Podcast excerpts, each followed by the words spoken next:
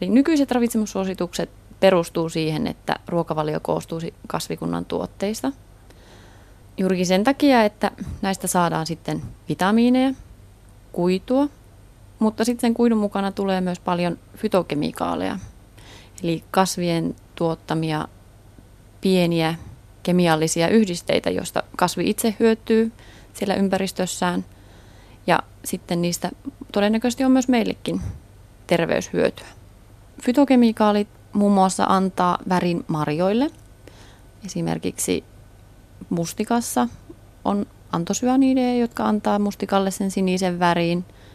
Samoin ö, esimerkiksi viinirypäleissä on vastaavia yhdisteitä, jotka antaa niille taas punaisen värin. Eli käytännössä kaikki kasvikunnan tuotteissa nähtävät värit ovat näiden fytokemikaalien tuottamia. Ää, lukuiset fytokemikaalit antavat myös kasvikunnan tuotteisiin makua. Esimerkiksi kahvissa on kahvihappo, joka tuo siihen oman arominsa. Ja sitten kahvissahan on myös kofeiinia, joka on myös fytokemikaalia. Se antaa piristystä päivään, varmaan aika monenkin päivään. Jos ei kahvin muodossa, niin sitten teen muodossa. Ja sitten itse asiassa lukuisat fytokemikaalit on toiminut myös lääkkeiden mallikuvina, että niitä uusia lääkeyhdisteitä on lähdetty monesti etsimäänkin kasvikunnan tuotteista, että, mutta niistä on monesti sitten vaan tehty semmoisia hieman tehokkaampia yhdisteitä, kun on löydetty semmoisia sopivia, potentiaalisia fytokemikaaleja. Eli ne fytokemikaalit kulkevat vähän kuin käsikädessä kimpassa siellä suolessa sen kuidun kanssa. Mutta mitä fytokemikaaleille sitten tapahtuu meidän elimistössämme? Käytännössä ne on vähän niin kuin sitoutuneena siihen kuituun. Ja koska meidän elimistö ei itsessään pysty pilkkomaan sitä kuitua tai vapauttamaan niitä fytokemikaaleja, että ne pääsisi imeytymään suolistosta elimistöön, niin tarvitaan siihen niitä suolistobakteereja, joita meillä on paljon paksusuolessa. Jokaisella on keskimäärin noin pari kiloa bakteereja. Ja nämä sitten erilaisten entsyymiensä avulla vapauttaa vapauttaa niitä fytokemikaaleja ja saattaa myös sitten samalla muokata niitä. Näillä fytokemikaaleilla on erilaisia terveysvaikutuksia. Millaisia?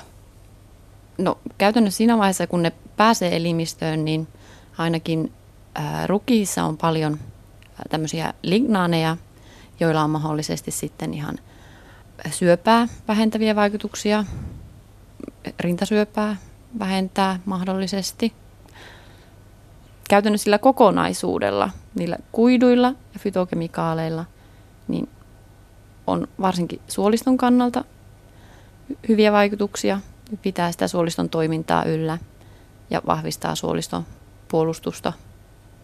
Paljon on tehty solukokeita, joilla on havaittu vaikutuksia muun muassa insuliini- ja sokeriaineen vaihduntaan, nimenomaan hyviä vaikutuksia. Ja on myös semmoisia fytokemikaaliyhdisteitä, kasvisteroleja, jotka estää muun muassa kolesteroli-imeytymistä suolistosta ja vaikuttaa siten myös verenrasva-arvoihin. Monesti puhutaan antioksidanteista, eli nämä fytokemikaalit toimivat elimistössä tai oletetaan toimiva elimistössä, elimistössä myös antioksidantteina.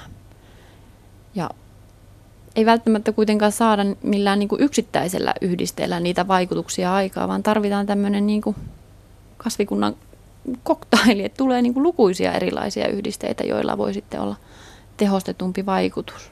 Ja aina ei välttämättä kokeissa pystytä suoraan sanomaan, että mistä ne tietyt hyvät vaikutukset sitten syntyy, jos syödään tämmöinen esimerkiksi ruisleset tai, tai syödään ruislesettä paljon. Että onko se, onko se sen esimerkiksi kuidun aikaansaama vaikutus vai fytokemikaalien vai sitten näiden molempien, molempien yhdistelmä. No puhutaan sitten tästä ruisleseestä. Mitä se on se lese? Eli lese on käytännössä sen viljan jyväntä ylipäätään kokonaisuudessaan niin kuin viljan jyvän uloin kerros. Se antaa suojaa sille jyvälle että siitä jossain vaiheessa pääsee kasvamaan sitten se viljakasvi. Se suojaava kerros muodostuu nimenomaan siitä kuidusta ja sitten sen kuidun tukena on paljon fytokemikaaleja, on fenolisia happoja, jotka tekee siitä kuidust, kuiturakenteesta sitten paljon vahvemman ja se suojaa sitten myös sitä ulkoisia olosuhteita paljon paremmin. Ja sen myötä se lese on hyvin kuiturikas ja se onkin sen jyvän kaikista nimenomaan kuiturikkain ja fytokemikaalirikkain osa. Ja yleensä ottaen se ö, jyvä voidaan jakaa niin kuin kolmeen eri osaan. Et siellä on semmoinen jauhoydin, joka muodostaa yli 80 prosenttia siitä jyvän painosta. Ja siinä on pääsääntöisesti sitten ö, lähinnä energiaa hiilihydraattien muodossa, jonkin verran proteiineja, mutta poikkeuksellisen vähän sitten kuitenkin kuitua. Mutta esimerkiksi vehnän ja rukiin välillä on kuitenkin sen verran iso ero, että rukilla siinä jauhoytimessä niin on myös paljon tai yllättävän paljon kuitua. Et sen takia ruis kokonaisuudessaan saattaa olla parempi vaihtoehto vehnälle.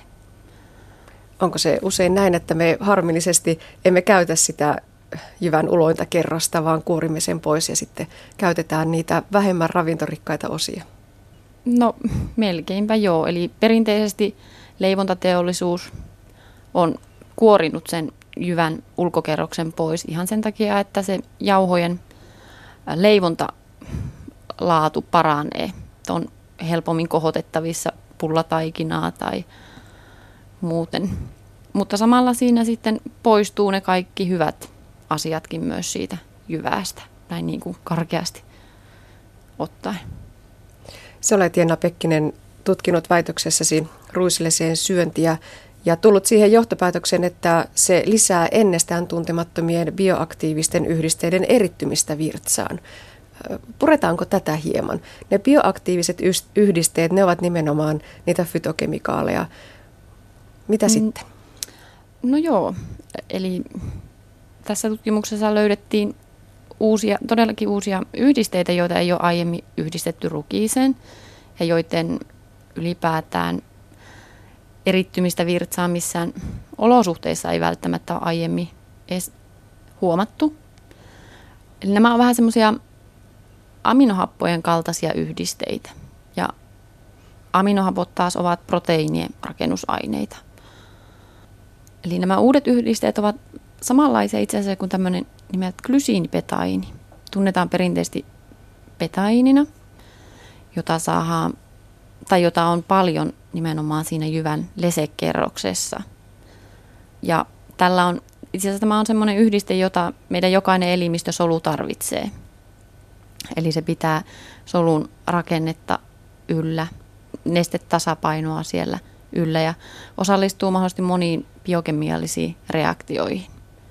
Ja sitten nämä uudet yhdisteet ovat aika lailla samankaltaisia, mutta että kun tässä glysiinipetaiinissa, vanhassa tutussa petaiinissa on glysiiniaminohappo, niin näissä muissa on sitten muunlaisia aminohappoja. Ja sinänsä mielenkiintoinen löydös, että kun sillä glysiinipetaiinilla on niin tärkeä tehtävä elimistössä, niin voisi, mikä tehtävä sitten näillä voisi olla. Eli meillä ihan tarkkaa niin kuin selvyyttä ei tullut siitä, että mistä nämä petainit voisi, tai uudet petainit voisi päätyä sinne lopulta sinne virtsaan tämä ruisdietin myötä. Mutta mahdollista on, että suoliston mikrobit tuottaisi näitä yhdisteitä. Me tutkittiin muutama itse asiassa ruislesettä sisältävä leipätuote ja me ei löydetty niistä kuin muutamaa petainia, että osa oli kokonaan havaitsematta tai jäi havaitsematta. Voiko tästä päätellä, että elimistö itse tuottaa sitten niitä? No sekin voi olla mahdollista, että elim, myös elimistö tuottaa niitä, että jos ei ole se suolistomikrobit. Ää, mutta että siihen tarvitaan kuitenkin nyt se ruislese ja jotain, mikä se tuo mukanaan, että elimistö alkaa tuottaa näitä yhdisteitä. No voiko tästä edelleen vetää sellaisen johtopäätöksen, että se ruisleseen syöminen, niin nyt jos koskaan sitä kannattaa tehdä? Ehkä periaatteessa voisikin. Ja varsinkin sen takia, että se kuitenkin tuo siihen ruokavalioon lisää kuitua mukaan ja sitten näitä y- yhdisteitä. Ja ei sitä varsinaisesti ole haitalliseksikaan todettu. Tässä sun väitöksessäsi vielä lesettä muokattiin semmoisella entsyymikäsittelyllä ja, ja sitä myötä saatiin vapautettua vielä entistä enemmän niitä fytokemikaaleja ja tehostettua niiden fytokemikaalien pääsyä suolistosta verenkiertoon. Eli pitäisikö sitä lesettä muokata, jotta elimistö voisi sitä entistä paremmin hyödyntää?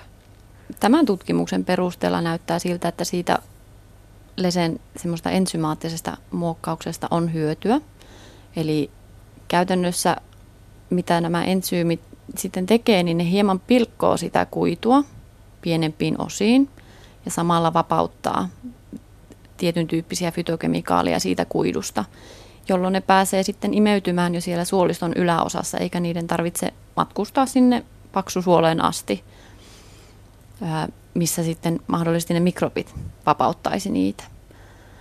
Ja itse tämän tutkimuksen mukaan silloin kun se, sitä lesettä ei kunnolla muokattu, niin se, ne fytokemikaalit matkasi sinne suolistoon, sinne paksusuoleen asti ja siellä selkeästi mikrobit muokkasi, muokkasi niistä fytokemikaaleista sitten myös pienempiä yhdisteitä. Jenna Pekkinen, tämä väitöksesi oli kokeellinen tutkimus, jossa käytettiin hiiriä. Miksi hiiret ovat hyvä malli tämän tapaisessa tutkimuksessa? Eli hiirillä kun tehdään kokeita, niin pystytään vähentämään sitä ulkopuolista vaikutusta. Ja varsinkin ravitsemustutkimuksissa niin se ulkopuolinen vaikutus, kaikki se muu ravinto vaikuttaa niin suuresti siihen, että miten tarkasti sitä asiaa pystytään sitten tutkimaan. Ja sitten hiirille pystytään paremmin räätälöimään se dietti, pystytään säätelemään, että mitä ne syö – ei niinkään sitä, että miten paljon ne syö, koska nämä sai syödä niin paljon kuin halusivat. Käytännössä kun nämä hiiret tulevat lähestulkoon samasta pesueesta, perheestä, niin ne ovat hyvin jo geneettisiltä lähtökohdiltaan hyvin samankaltaisia. Ja silloin niiden tämmöinen yksilöiden välinen vaihtelu on hyvin pieni. Toisin kuin sitten ihmisissä meillä on, toki meillä on valtavia ihmisten välisiä eroja kaikissa näissä näissäkin asioissa. Toki nämä tulokset pitäisi niin kuin nyt seuraavaksi toistaa tai löytää, varmentaa ihmisillä, että ettei vaan ole niin, että ainoastaan hiiret tuottaa näitä yhdisteitä. Siitä ei tietenkään ole varmuutta, mutta kyllä meillä hieman tällä hetkellä jo näyttää siltä, että pystytään myös osoittamaan, että ihmisissäkin näitä yhdisteitä löytyy virtsasta, joten kuitenkin jäljillä ollaan. Ja se menetelmä, mitä tässä tutkimusmenetelmänä käytettiin, oli kohdentamaton metabolittiprofilointi. Puhutaan siis metabolomiikasta. Mitä se oikein on? Siinä pystytä, tai pyritään määrittämään mahdollisimman laajasti, mitä kaikenlaisia yhdisteillä, yhdisteitä meillä meidän näytteessä on. Ja se näyte voi olla vaikka esimerkiksi joku no, virtsanäyte, kudosnäyte tai sitten ihan joku kasvi, kasvinäyte. Et katsotaan sieltä, pyritään katsomaan mitä kaikkea, minkälaisia yhdisteitä siellä tosiaankin on. Ja koska me ei varsinaisesti ei pystytä niin kuin silmä, silmällä näkemään näitä yhdisteitä, niin tarvitaan siihen viimeisintä teknologiaa. Ja tässä tutkimuksessa käytettiin, käytettiin tämmöistä melko sanahirviötä kuin nestekromatografia massaspektrometria laitteistoa, jota hyödynnettiin sitten näiden yhdisteiden analyysiin. No miten tämä kohdentamaton metapoliittiprofilointi eroaa niistä perinteisistä analyysimenetelmistä? Onko se juuri se, että voi löytyä jotain sellaista, mitä ei oikeasti edes tiedetty etsiä? No juurikin näin. Eli äh, semmoiset perinteiset menetelmät, niin lähtökohtaisesti lähtee siitä olettamuksesta, että tiedetään, mitä halutaan analysoida siitä näytteestä. Tehdään se menetelmä sen mukaiseksi, että saadaan määritettyä pitoisuudet juurikin tietyille yhdisteille. Mutta sitten taas tämä kohdentamaton metaboliittiprofilointi niin lähtee siitä olettamuksesta, että, tai lähdetään vertaamaan, eri näytteitä keskenään, että mitä siellä on erilaista. Ja tässä tapauksessa verrattiin sitten hiirtä, joka ei saanut ruista, hiireen, joka oli saanut ruista. Ja pystyttiin huomaamaan, että siellä tuli sitten tämmöisiä yhdisteitä, mitä ei sillä toisella ryhmällä tullut ollenkaan. No voiko sanoa, että tulokset olivat jopa yllättäviäkin? No tulokset oli yllättäviä ja toivon mukaan laittaa myös viljapuolen tutkimusta nyt eteenpäin. Olet sanonut myös, että tämän menetelmän hyödyntäminen laajemminkin voisi vauhdittaa lääketieteen tutkimusta. Miksi mm. näin? Paljonhan tätä jo tällä hetkellä menetelmänä käytetään. Esimerkiksi lääketieteen puolella. Pyritään löytämään verestä esimerkiksi yhdisteitä, jotka kertoisi siitä, että onko vaikka riski sairastua tyypin 2 diabetekseen.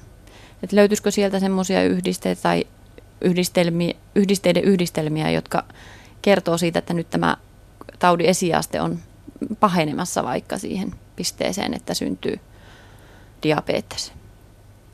Se etu on juurikin siinä, että jos ei tarkkaan tiedetä, että mistä jotkut vaikka tauditkin johtuvat, niin pystytään nyt niin kuin lähteä tarkastelemaan, mikä siellä esimerkiksi veressä tai voisi kertoa, mitkä yhdisteet kertoisi siitä, mistä se tauti mahdollisesti johtuisi tai antaisi uusia tämmöisiä niin kuin ideoita sille, että pystyttäisiin paremmin selittämään taudin syitä